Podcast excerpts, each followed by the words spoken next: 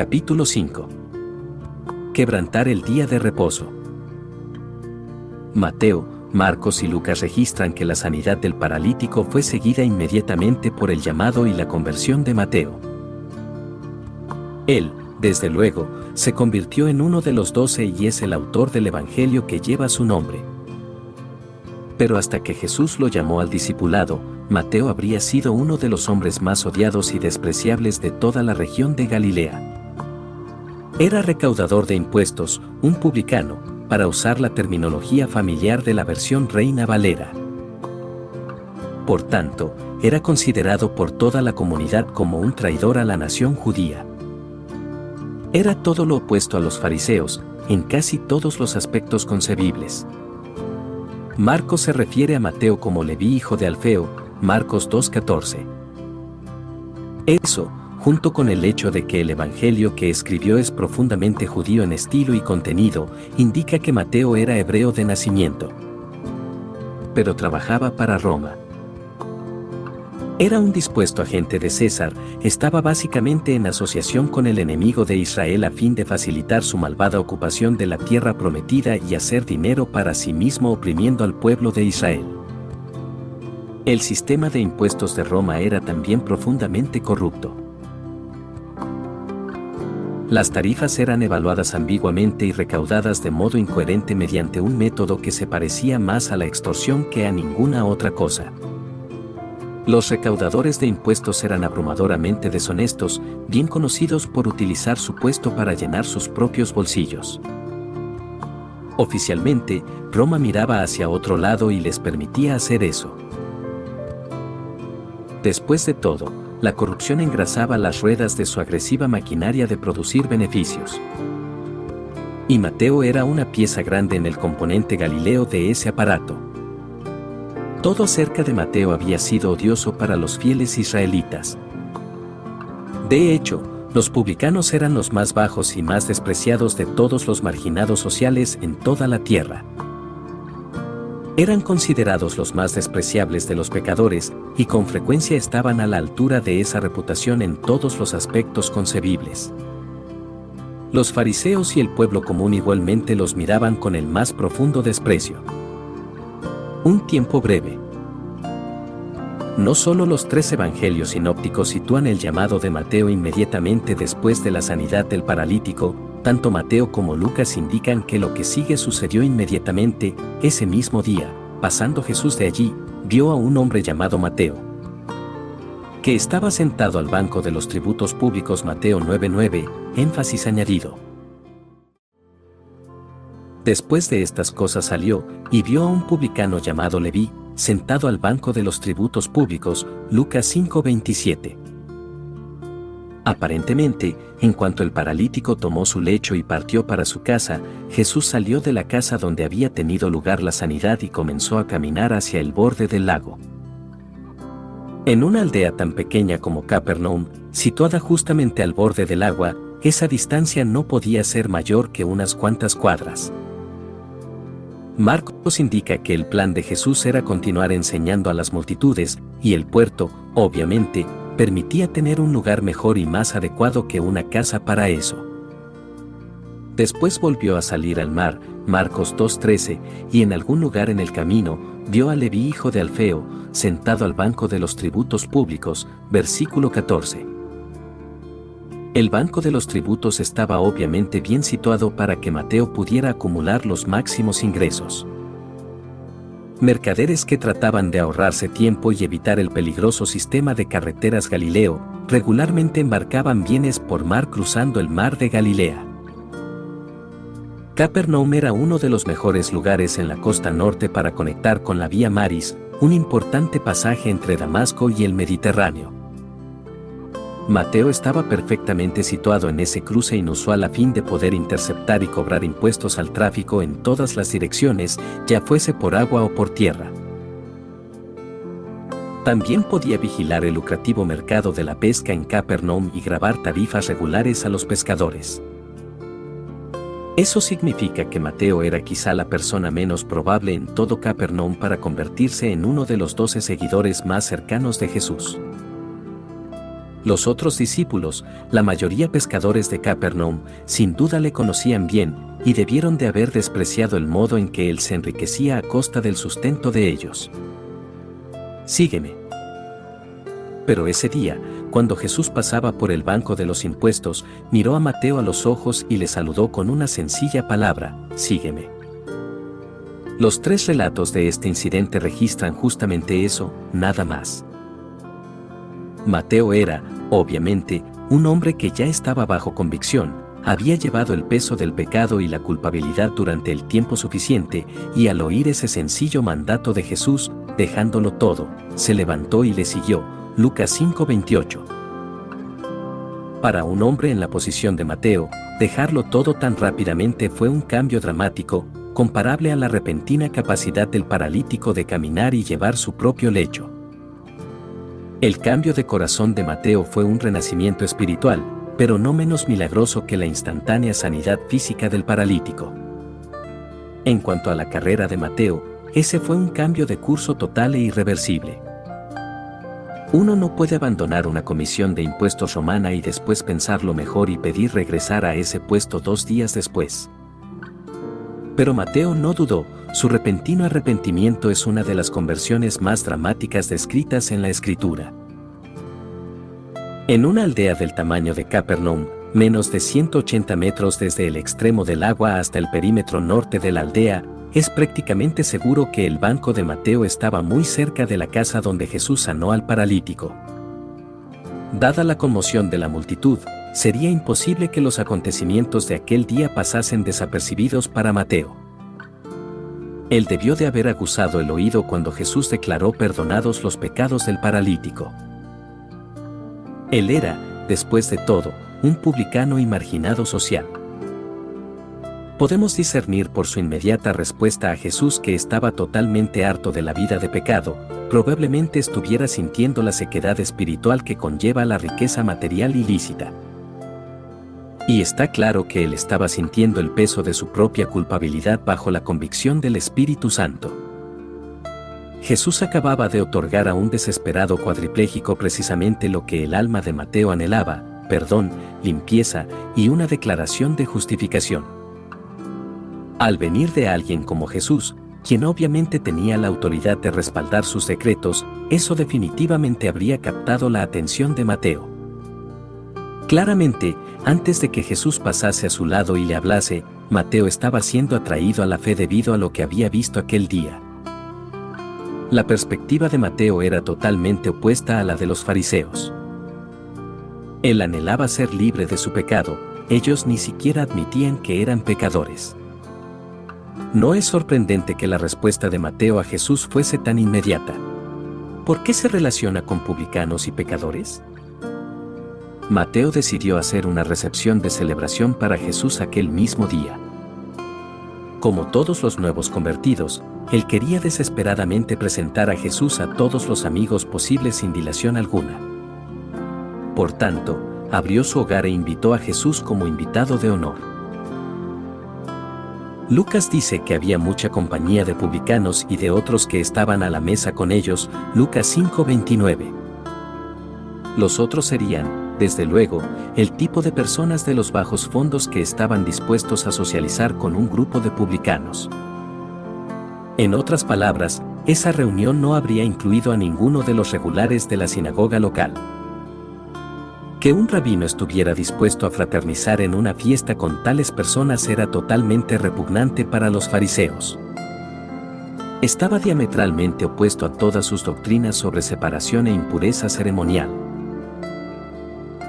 Ahí estaba otro de los asuntos preferidos de los fariseos, y Jesús estaba violando abiertamente sus estándares, sabiendo totalmente bien que ellos le observaban de cerca.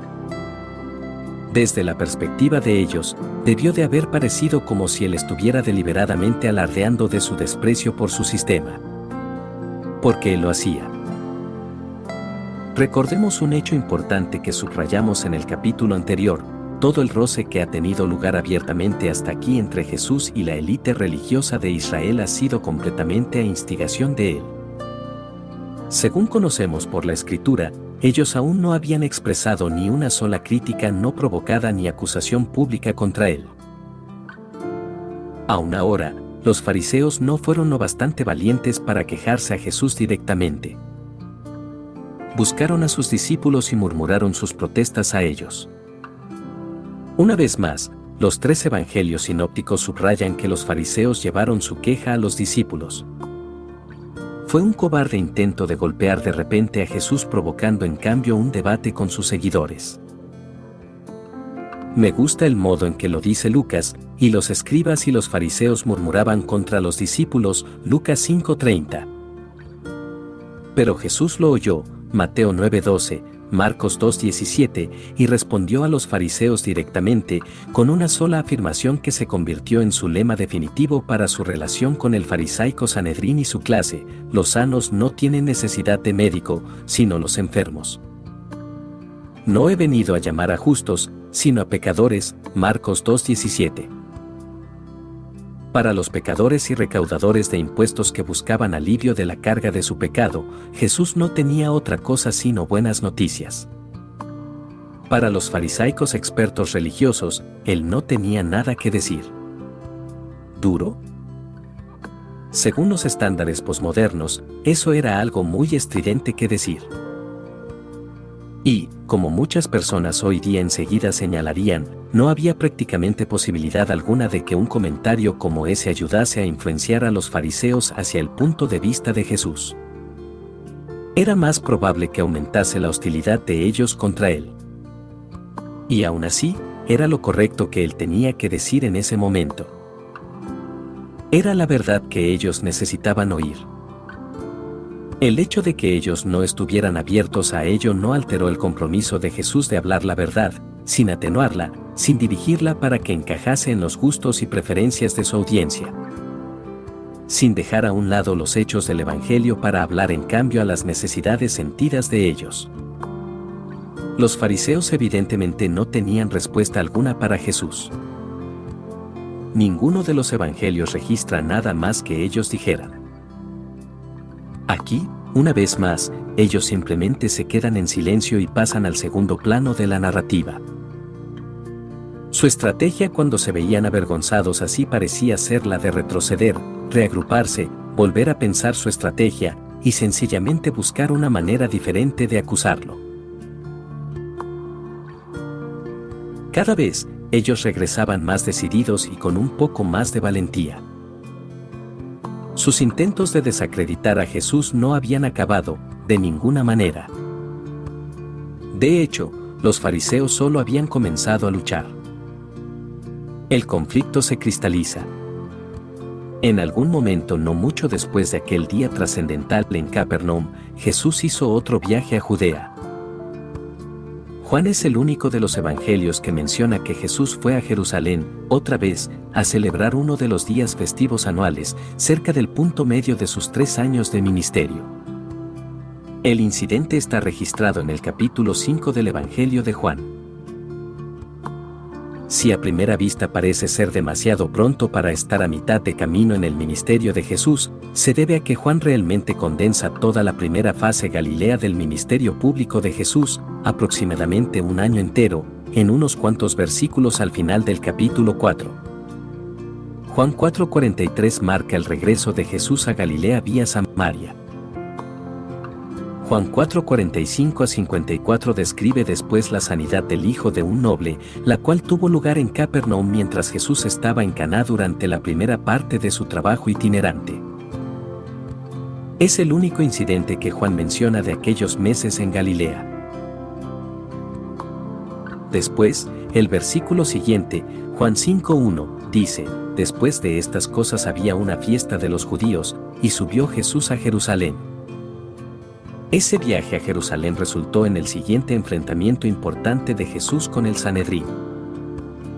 Juan frecuentemente cataloga los eventos en la vida de Jesús por los días festivos.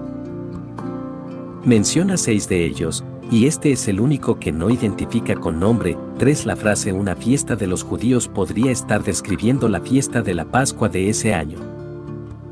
Más probablemente, era la fiesta de los tabernáculos, el Festival de la cosecha. La cuestión de qué fiesta era esa no tiene importancia para el significado de la narrativa, pero, a pesar de ello, este es un pasaje crucial que marca un momento decisivo en el conflicto de Jesús con el Sanedrín. Después de este incidente, ellos no quedaron contentos con solo desacreditarlo, estaban decididos a llevarlo a la muerte, Juan 5:18. Desde ese punto en adelante, los desafíos que ellos hacían a la autoridad de él fueron abiertos, descarados y cada vez más estridentes.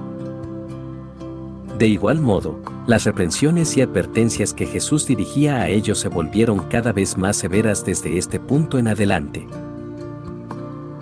Este incidente, en ciertos aspectos un eco del anterior, comenzó con la sanidad de un hombre que había estado completamente paralítico durante 38 años, versículo 5. El milagro tuvo lugar en el estanque de Bethesda, cerca de la puerta de las ovejas, en el extremo noreste de los terrenos del templo. Estaba muy cerca del lugar donde se situaba el mercado de ovejas, donde Jesús había expulsado a los cambistas aproximadamente 18 meses antes. Juan escribe, y hay en Jerusalén, cerca de la puerta de las ovejas, un estanque, llamado en hebreo Betesda, el cual tiene cinco pórticos. En estos yacía una multitud de enfermos, ciegos, cojos y paralíticos, que esperaban el movimiento del agua, y había allí un hombre que hacía 38 años que estaba enfermo. Cuando Jesús lo vio acostado, y supo que llevaba ya mucho tiempo así, le dijo, ¿quieres ser sano? Señor, le respondió el enfermo, no tengo quien me meta en el estanque cuando se agita el agua, y entre tanto que yo voy, otro desciende antes que yo. Jesús le dijo, levántate, toma tu lecho, y anda. Y al instante aquel hombre fue sanado, y tomó su lecho, y anduvo. Y era día de reposo aquel día, Juan 5 2 a 3, 5 a 9. Como observamos, recuerda de modo conmovedor el milagro que la delegación de fariseos había visto a Jesús hacer en Capernaum. La naturaleza exacta y el grado de discapacidad de este hombre no se nos dan. Él no parece haber estado completamente paralítico como el hombre en Capernaum. En el versículo 7 el hombre mismo sugiere que tenía cierta capacidad de movimiento, aunque solo lentamente y con gran dificultad. Podría haber tenido una grave enfermedad de artrosis, una enfermedad muscular degenerativa, algún tipo de parálisis o una discapacidad por mucho tiempo debido a una importante lesión. Cualquiera que fuese la naturaleza precisa de la aflicción del hombre, era lo bastante grave para hacer imposible que se moviese libremente por sí mismo.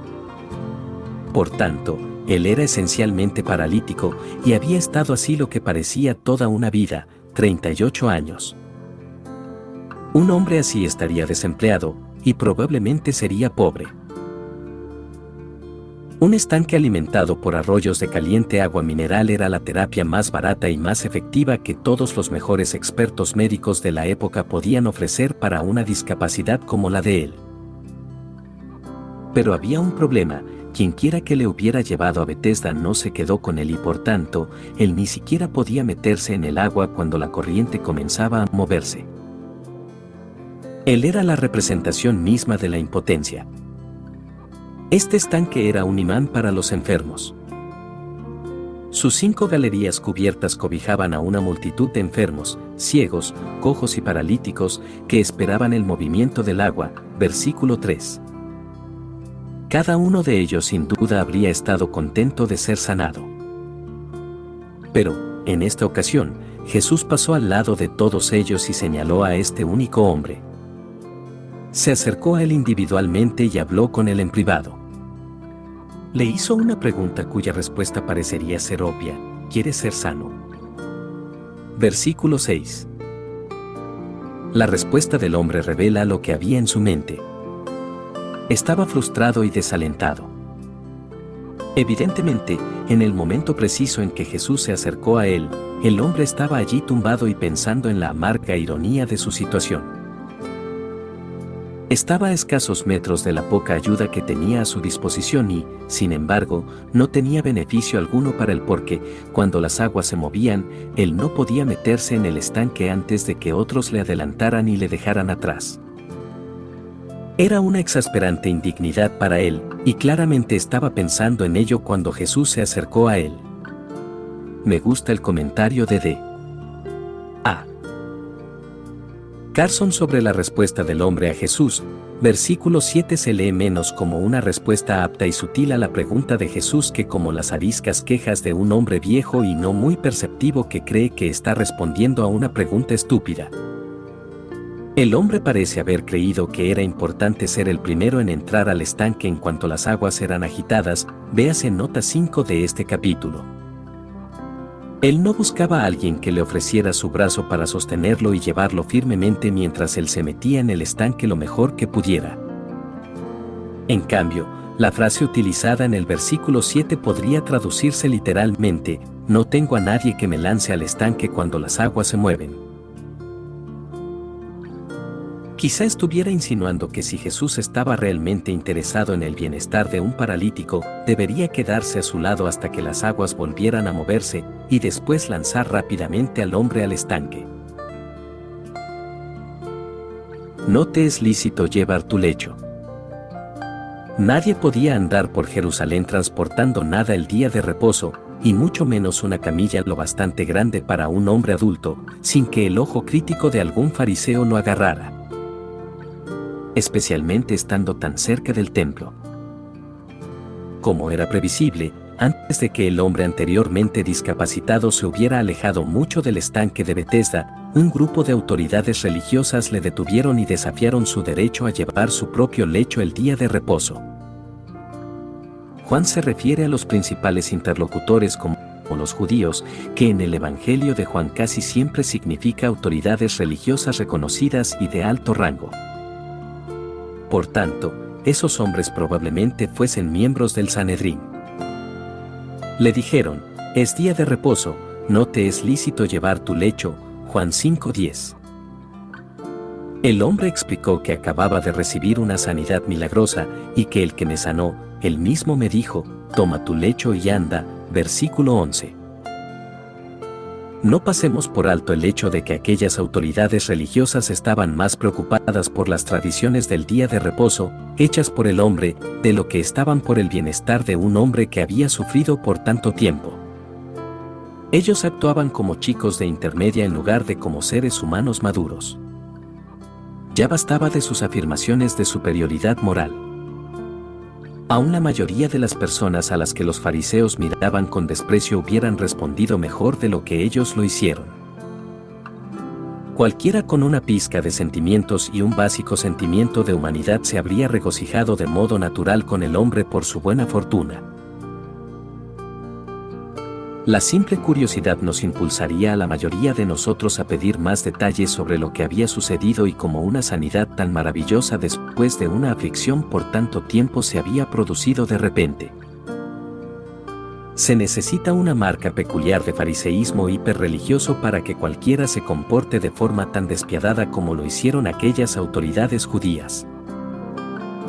Ellos pasaron por alto totalmente el glorioso triunfo de la sanidad y demandaron saber de forma precisa quién le había sanado, a fin de poder llevar su queja a cualquiera que le hubiera dicho a ese hombre que estaba bien que llevase su lecho. Pero Jesús ya se había mezclado entre las multitudes. El breve encuentro en Bethesda había sido tan inesperado y se llevó a cabo con tanta rapidez que el hombre ni siquiera había tenido tiempo para descubrir quién era el que le sanó. Jesús se iguala a sí mismo con Dios. Aparentemente, el hombre estaba en algún lugar entre Siloé y el templo cuando le detuvieron y le desafiaron. Eso significaría que caminó una distancia muy corta antes de ser acusado de quebrantar el día de reposo. No está totalmente claro si él ya se dirigía hacia el templo. Puede que hubiera cambiado rápidamente de dirección y hubiera ido allí como una forma de demostrar visiblemente piedad después de ser abordado y amenazado. En cualquier caso, después le halló Jesús en el templo, y le dijo, mira, has sido sanado, no peques más, para que no te venga alguna cosa peor. Versículo 14. No se nos dice nada sobre el estado espiritual de este hombre. Jesús no declaró perdonados sus pecados, como hizo en el caso del paralítico en Capernaum. Tampoco comentó Cristo sobre la fe del hombre, como hacía con frecuencia cuando sanaba a personas, por ejemplo, Mateo 9:22, Marcos 10:52, Lucas 7:50, 17:19. El hecho de que él estuviera en el templo es la única pista que tenemos de que tuviera algún interés espiritual. Una vez más, su motivo para ir allí en un principio no está claro.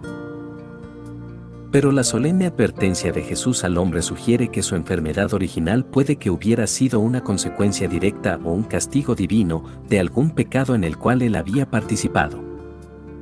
El tiempo verbal que Jesús utilizó significa literalmente no sigas pecando. Desde luego, la escritura deja claro que no hemos de suponer que toda enfermedad o catástrofe significa que Dios está castigando a alguien por un pecado concreto, Juan 9.3, Lucas 13.2 a 3, Job 32.3. Aún así, está igualmente claro que a veces Dios sí castiga el pecado mediante esos medios, Deuteronomio 28.58 a 61, 1 Corintios 11.30. Si la aflicción de este hombre fue ciertamente un castigo por el pecado, entonces el algo peor que Jesús dijo que podría ocurrirle hasta podría ser una referencia al juicio eterno. Si así fuera, entonces la advertencia de Jesús fue un llamado al arrepentimiento y eso indicaría que el hombre aún no había llegado a la fe en Cristo. Jesús algunas veces sanó a personas de sus males físicos antes de que llegaran a una fe salvadora, Juan 9, 35 a 38, Lucas 17, 11 a 19. Pero lo que especialmente llama a cuestionar la fe de este hombre es la forma en que reaccionó después de encontrarse con Jesús en el templo y descubrir la identidad de aquel que le había sanado. Si él expresó alguna alabanza o gratitud, o respondió a Jesús con algo, Juan no lo menciona. En cambio, el texto dice, el hombre se fue, Juan 5:15, él no solo se fue de la presencia de Jesús, fue directamente a las autoridades judías que le habían confrontado, y básicamente entregó a Jesús. Es difícil imaginar cualquier motivo noble que él tuviera para ir arrastrándose a los líderes religiosos. En el peor de los casos, el hombre estaba siendo pecaminosamente egoísta, en el mejor de los casos, estaba siendo ingenuamente estúpido. Posiblemente no podía haber tenido ningún afecto o relación por los líderes judíos que le habían desafiado. Ellos le habrían tratado como impuro antes de su sanidad, y si le trataron con despiadada indiferencia inmediatamente después. Pero él no quería tener ninguna pelea con ellos. Y pudo haber tenido un temor indebido a su desaprobación, temiendo quizá que ellos pudieran realmente apedrearlo. Si así fue, puede que hubiera estado demasiado preocupado por librarse a él mismo de cualquier culpa. Por otro lado, él tenía todas las razones para saber que los líderes religiosos se enojaban mucho con respecto a la supuesta violación del día de reposo. Cuando ellos originalmente demandaron saber quién le había sanado, debió haber sido patentemente obvio para el que ellos no estaban buscando felicitar a Jesús por su benevolencia. Si él se sintió muy intimidado por ellos y temeroso de las repercusiones de su desagrado, es difícil explicar por qué se apartó de su camino para encontrarlos otra vez y llevarles noticias frescas sobre Jesús. Cualquiera que fuese la razón que tuviera para ello, el hombre se dirigió directamente a las autoridades religiosas que le habían acusado, y les dijo que Jesús era a quien ellos buscaban. Como era de esperar, ellos perseguían a Jesús, y procuraban matarle, porque hacía estas cosas en el día de reposo, versículo 16. En cuanto el hombre confirmó quién le había sanado, aquellos líderes religiosos fueron directamente a Jesús y comenzaron a acusarle y amenazarle con apedrearlo. Bajo la ley de Moisés, cualquier violación deliberada y notoria del día de reposo era motivo de apedreamiento, Éxodo 31:14, 35:2. Uno de los primeros apedreamientos registrados en el Antiguo Testamento implicó una violación del día de reposo, números 15:32 a 36. Por tanto, las autoridades religiosas creían que tenían un motivo idóneo y bíblicamente defendible para apedrear a Jesús. El Sanedrín tenía la capacidad de decidir entre la vida y la muerte en asuntos religiosos, aún bajo el gobierno romano, y frecuentemente la empleaban para tratar casos de blasfemia gratuita y sacrilegio deliberado. Es improbable que los romanos sancionaran la ejecución de alguien que violaba el día de reposo accidentalmente o de forma meramente superficial. Y este caso era un delito menor bajo cualquier medida. Pero si los líderes religiosos podían construir un caso creíble de que Jesús era un blasfemo malicioso y crónico, podían llevarlo a la muerte sin ningún desafío grave de Roma. Este incidente que comenzó en Bethesda parece haber planteado esa idea en las mentes de ellos, y por eso el día de reposo pronto se convierte en el motivo central en su conflicto con él. También explica el obvio cambio en la estrategia de ellos de aquí en adelante se vuelven más valientes y expresivos en sus acusaciones, ya no tratan meramente de desacreditarlo, sino que, por el contrario, están resueltos a destruirlo. Comienzan a observarle con un escrutinio especialmente cercano los días de reposo. De hecho, después de esto, siempre que Jesús sana en día de reposo, hay un fariseo presente que le desafiará. Pero aunque él sabía muy bien que cada ocasión así provocaría un conflicto abierto con ellos, Jesús nunca se echó para atrás ni se abstuvo de sanar abiertamente en día de reposo. Él aprovechaba esas oportunidades y hacía sus sanidades de modo tan público y visible como fuera posible. A veces anunciaba a los fariseos de antemano que tenía intención de hacer un milagro, prácticamente desafiándolos a condenar el acto antes de que él lo hiciera, Mateo 12:10, Lucas 14:3. Él hacía eso, desde luego, no por amor a la contención, sino porque era la mejor manera de destacar el error y la injusticia que estaban incrustados en el sistema de los fariseos.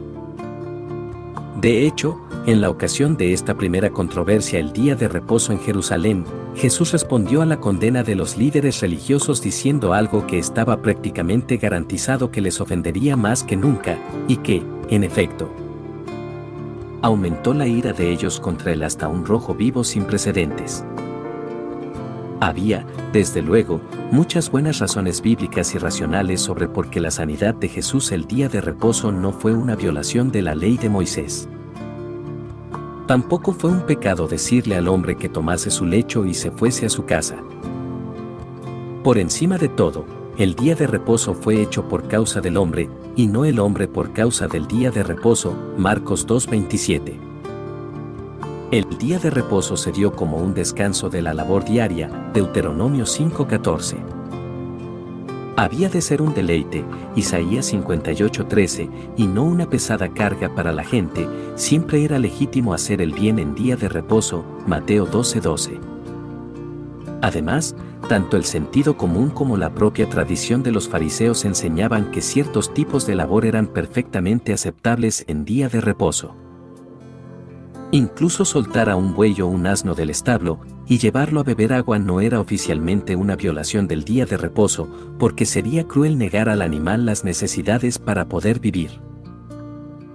Las circuncisiones, que la ley de Moisés requería que se hicieran al octavo día, podían llevarse a cabo sin restricción aunque ese día resultara ser un día de reposo, Juan 7, 21 a 23 mediante qué posible idea depravada de lo que es misericordia se consideraría aceptable dar agua a un buey o circuncidar a un bebé en día de reposo pero un delito capital soltar a un hombre de una atadura que había cargado por 38 años. Jesús podría haber planteado cualquiera de esos argumentos, o todos ellos, y en subsiguientes conflictos con los fariseos por lo que era adecuado en día de reposo, él planteó todos ellos, y más. Pero en esta ocasión, la primera vez en que surgió el problema, Jesús respondió a los líderes religiosos con una contestación que estaba prácticamente garantizado que avivase las llamas del desprecio que ellos sentían por él hasta un grado más elevado que nunca. Él simplemente dijo, mi padre hasta ahora trabaja, y yo trabajo, Juan 5:17. En otras palabras, Dios mismo no está atado por ninguna restricción en día de reposo, Él continúa sus labores día y noche, Salmo 121.4, Isaías 27.3. Jesús estaba reclamando la misma prerrogativa para él mismo. Era equivalente a decir que Él era Señor del día de reposo. Era ciertamente una afirmación que solo Dios encarnado podría hacer legítimamente. Los líderes religiosos captaron el mensaje al instante. Ya le estaban persiguiendo e insinuando que él debiera ser apedreado, aún antes de que él hiciera ese comentario. Pero ahora el ánimo de ellos dio un giro para peor, por esto los judíos aún más procuraban matarle, porque no solo quebrantaba el día de reposo, sino que también decía que Dios era su propio Padre, haciéndose igual a Dios, Juan 5:18. La acusación era bastante cierta, sin duda, él se estaba igualando a sí mismo a Dios. El punto resulta familiar, pues es el mismo asunto que los llevó a pensar que era culpable de blasfemia en Capernaum. ¿Quién puede perdonar pecados sino solo Dios?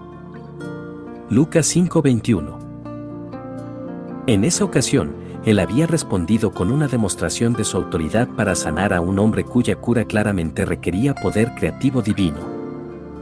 Eso les hizo callar, pero ahora él estaba siendo mucho más explícito, afirmando que Dios era su Padre.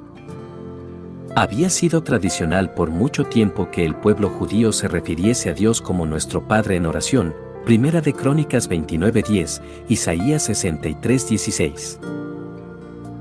Pero que Jesús llamase a Dios mi Padre, especialmente en un contexto donde él se estaba igualando a Dios, era sugerir que él era de la misma esencia que Dios Padre, por tanto, haciéndose igual a Dios. Esta, a propósito, es solo la tercera vez en la cronología de los relatos de los evangelios donde se registra que Jesús utilizó esa expresión públicamente. La primera vez fue cuando tenía 12 años de edad, cuando les dijo a sus padres, ¿por qué me buscabais? ¿No sabíais que en los negocios de mi padre me es necesario estar? Lucas 2:49 La segunda vez fue cuando limpió por primera vez el templo, diciendo, no hagáis de la casa de mi padre casa de mercado, Juan 2.16. Después de esto, él frecuentemente habla de Dios como mi Padre. En esta ocasión, sin embargo, él estaba precisamente desvelando por primera vez de modo tan explícito en público la verdad de que él era el Hijo unigénito de Dios, no solo un profeta o un brillante rabino, sino plenamente Dios encarnado. En cuanto él usó esa expresión aquí, todo el infierno se desató contra él. La mayoría de los líderes religiosos de Israel, que ya eran sus enemigos jurados, procuraba matarlo. Y sin embargo, incluso aquí, los mortales oponentes de Jesús, aparentemente temerosos de su poderosa presencia e inseguros de lo que el público pensaría, Mateo 24:46, de repente volvieron a pasar a un segundo plano. Jesús, como contraste, siguió firme contra ellos y explicó sin temor las implicaciones de su propia deidad en un discurso que va desde Juan 5.19 hasta el final del capítulo. Él no solo afirmó ser igual a Dios en su persona, como los líderes religiosos entendieron correctamente por la frase en el versículo 17, sino que también afirmaba igualdad con el Padre en sus obras, porque todo lo que el Padre hace, también lo hace el Hijo igualmente, versículo 19.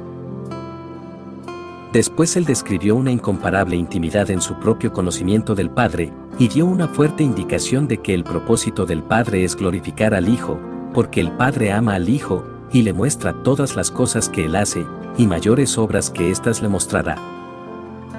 De modo que vosotros os maravilléis, versículo 20. Él también igualó su propia soberanía a la del Padre, porque como el Padre levanta a los muertos y les da vida, así también el Hijo a los que quiere da vida. Versículo 21. Les dijo que el Padre ya le había entregado la obligación del juicio divino a él, porque el Padre a nadie juzga, sino que todo el juicio dio al Hijo. Versículos 22 y 27. Y proclamó que el Hijo es digno de una honra igual al del Padre, para que todos honren al Hijo como honran al Padre. El que no honra al Hijo, no honra al Padre que le envió. Versículo 23. Por tanto, él estaba ciertamente igualándose a Dios. Hasta llegó a atribuirse a sí mismo poder para resucitar. De cierto, de cierto os digo, viene la hora, y ahora es, cuando los muertos oirán la voz del Hijo de Dios, y los que la oyeren vivirán. Versículo 25 y versículos 28 a 29 dijo que poseía vida en sí mismo, un importante atributo de la deidad, exactamente como el Padre, porque como el Padre tiene vida en sí mismo, así también ha dado al Hijo el tener vida en sí mismo. Versículos 26. Declaró que todo lo que Él hace está siempre en perfecta armonía con la voluntad del Padre, no puedo yo hacer nada por mí mismo, según oigo, así juzgo, y mi juicio es justo, porque no busco mi voluntad, sino la voluntad del que me envió, la del Padre, versículos 30. A propósito, cuando Jesús negó la idea de que él estuviera haciendo meramente su propia voluntad, ciertamente no estaba contradiciendo nada de lo que acababa de afirmar sobre su perfecta igualdad a Dios. En cambio, estaba declarando que él conocía perfectamente la voluntad de Dios, y sugiriendo, por implicación, y con bastante claridad, que los líderes religiosos de Israel que se oponían a él no tenían idea de cuál era la voluntad de Dios. Y aún así, Jesús dijo, si yo doy testimonio acerca de mí mismo, mi testimonio no es verdadero.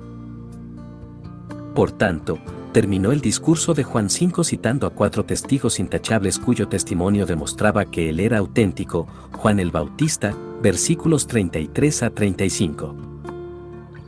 Los milagros y otras buenas obras que Jesús había hecho regularmente, versículo 36, el Padre mismo, versículos 37, y las Escrituras, versículos 38 a 39, 46 a 47. Jesús sabía plenamente bien que ninguno de esos testigos influiría en ellos. Por una parte, dijo Jesús, a pesar de la capa de superreligiosidad que ellos tenían, ni siquiera tenían el amor de Dios en ellos, versículos 42. En cuanto a Juan el Bautista, les dijo, y vosotros quisisteis regocijaros por un tiempo en su luz, versículos 35, pero ellos nunca aceptaron realmente la enseñanza de Juan. Cuando se trataba de los milagros de Jesús, los líderes de Israel habían pasado por alto totalmente todo lo que él hizo, a excepción de cualquier cosa que ellos creyeran que podían torcer contra él. Dudaban de todo lo demás, versículos 38. En cuanto respecta al Padre, él dijo, Nunca habéis oído su voz, ni habéis visto su aspecto, versículos 37. Y con respecto a la Escritura, ni tenéis su palabra morando en vosotros, porque a quien él envió, vosotros no creéis, versículos 38. Todo el discurso es un ejemplo más de la franca claridad de Jesús. Un análisis versículo por versículo del pasaje completo está muy por encima del alcance de este libro, pero debemos notar que esta es una firme y explícita denuncia de los principales líderes de Israel. Incluyendo varias frases que los reprenden como completos incrédulos, como podéis vosotros creer, pues recibís gloria los unos de los otros, y no buscáis la gloria que viene del Dios único? Versículos 44. Jesús concluye con una potente reprobación final de todo su sistema, citando la única fuente en la que ellos afirmaban confiar, los libros de Moisés, como un testigo contra ellos, no penséis que yo voy a acusaros delante del Padre, hay quien os acusa, Moisés, en quien tenéis vuestra esperanza. Porque si creyeseis a Moisés, me creeríais a mí, porque de mí escribió él. Pero si no creéis a sus escritos, ¿cómo creeréis a mis palabras? Versículos 45 a 47. Jesús no está construyendo ningún puente con la clase religiosa aquí, los está censurando, y a ninguno con demasiada amabilidad.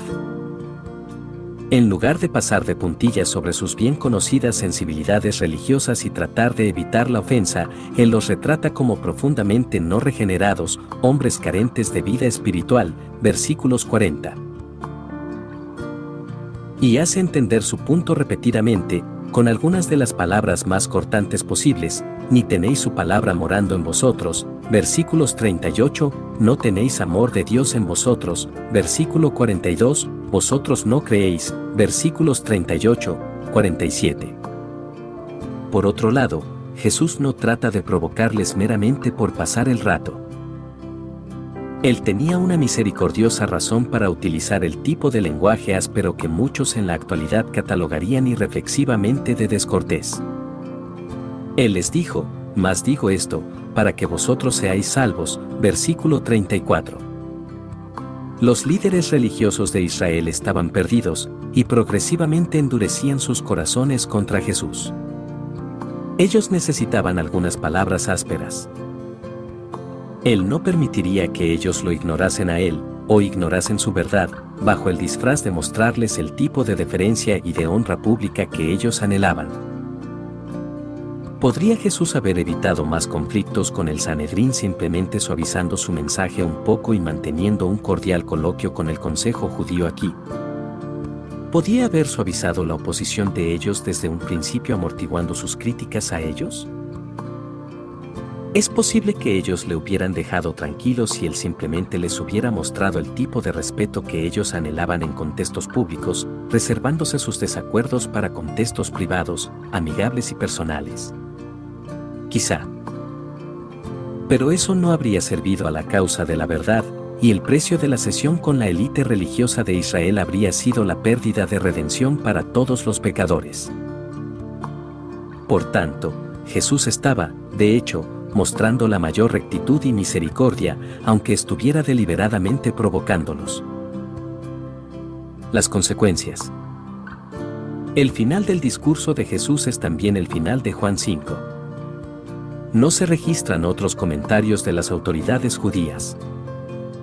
Pero ellos, de ninguna manera, iban a dejar pasar el asunto.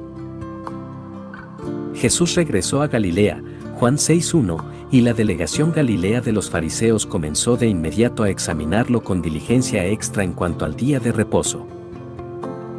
Si seguimos la cronología de los acontecimientos del Evangelio, descubrimos que casi inmediatamente después de su regreso a Galilea, el ministerio de Jesús estuvo marcado por una serie de conflictos con los fariseos porque repetidas veces no observó el día de reposo según los términos de ellos. El primer conflicto galileo por el día de reposo sucedió cuando algunos fariseos observaron a los discípulos de Jesús recogiendo granos a medida que su camino les llevaba por unos sembrados en día de reposo. Según Lucas 6.1, ellos pasaban, no estaban en el campo espigando, sino que sus discípulos arrancaban espigas y comían, restregándolas con las manos. Según el pensamiento de los fariseos, el movimiento de restregar las manos, que separaba el grano de la paja, técnicamente era una forma de aventar, por tanto, era trabajo, y estaba prohibido el día de reposo según sus reglas. Ellos desafiaron a Jesús, él defendió los actos de sus discípulos con un múltiple argumento del Antiguo Testamento. Él señaló en primer lugar que David había comido los panes del tabernáculo cuando tuvo hambre, Mateo 12, 3 a 4. En ese oscuro incidente del Antiguo Testamento, Primera de Samuel 21, 3 a 6, David y sus hombres tenían mucha hambre, y buscaron descanso y refugio cerca del tabernáculo. Los panes de la proposición que estaban sobre el altar acababan de ser sustituidos por pan fresco, versículo 6. Aún después de haber sido retirados del altar, esos panes eran considerados santos y normalmente estaban reservados solo para los sacerdotes. Pero David pidió el pan de todos modos, señalando que sus hombres estaban ceremonialmente limpios, versículo 5, y el pan era entonces técnicamente común. Por tanto, el sacerdote aceptó y les dio los panes. Ni David, ni sus hombres, ni el sacerdote fueron condenados nunca en la escritura por ese acto. Jesús citó eso como prueba de que las obras por necesidad y los actos de bondad sobrepasan a los estrictos requisitos de la ley ceremonial, y así, tales obras pueden hacerse en día de reposo. Como más evidencia, señaló que los sacerdotes en el templo debían trabajar el día de reposo, Mateo 12:5. Citando Osea 6:6, dijo entonces, y si supieseis qué significa, misericordia quiero, y no sacrificio, no condenaríais a los inocentes, versículo 7. Él estaba haciendo una clara distinción entre la importancia moral de la ley, misericordia, y sus características ceremoniales, sacrificio, y sugiriendo que la intención moral de la ley siempre triunfa sobre los insignificantes detalles ceremoniales. Él estaba haciendo una clara distinción entre la importancia moral de la ley, misericordia, y sus características ceremoniales, sacrificio, y sugiriendo que la intención moral de la ley siempre triunfa sobre los insignificantes detalles ceremoniales. Esa, desde luego, es la misma lección a la que él señaló en el caso de David cuando comió el pan de la proposición. Esta fue la ocasión en que él hizo estas dos afirmaciones definitivas explicando por qué se negaba a inclinarse ante el legalismo fariseo en cuanto al día de reposo, el día de reposo fue hecho por causa del hombre, y no el hombre por causa del día de reposo. Por tanto, el Hijo del Hombre es Señor aún del día de reposo, Marcos 2, 27 a 28. Llenos de ira. Poco tiempo después de eso, en otro día de reposo, Lucas 6:6, él sanó a un hombre que tenía una mano seca en una sinagoga donde él había ido a enseñar. Lucas dice claramente, y le acechaban los escribas y los fariseos, para ver si en el día de reposo lo sanaría, a fin de hallar de qué acusarle, versículo 7. Una vez más, Jesús hizo algo deliberadamente que sabía que causaría fricción plenamente consciente de que los fariseos le estaban observando de cerca y que estarían profundamente ofendidos si él sanaba a ese hombre en día de reposo, Jesús llamó al hombre al frente de la sinagoga y realizó la sanidad de forma tan enfáticamente pública como pudo. Hasta precedió la sanidad desafiando abiertamente el error de los fariseos. Os preguntaré una cosa, ¿es lícito en día de reposo hacer bien o hacer mal? Salvar la vida o quitarla. Versículo 9. Lucas sugiere que Jesús entonces estableció deliberadamente contacto visual con cada uno de sus adversarios eclesiásticos justamente antes de sanar al hombre, y mirándolos a todos alrededor, dijo al hombre, extiende tu mano, versículo 10. Fue uno de esos innegables milagros divinamente producidos que implicaban el poder de crear. El brazo que había estado seco, significando que estaba retorcido y físicamente deformado, fue sanado al instante. ¿Quién podría dudar de que ese era el poder de Dios demostrado?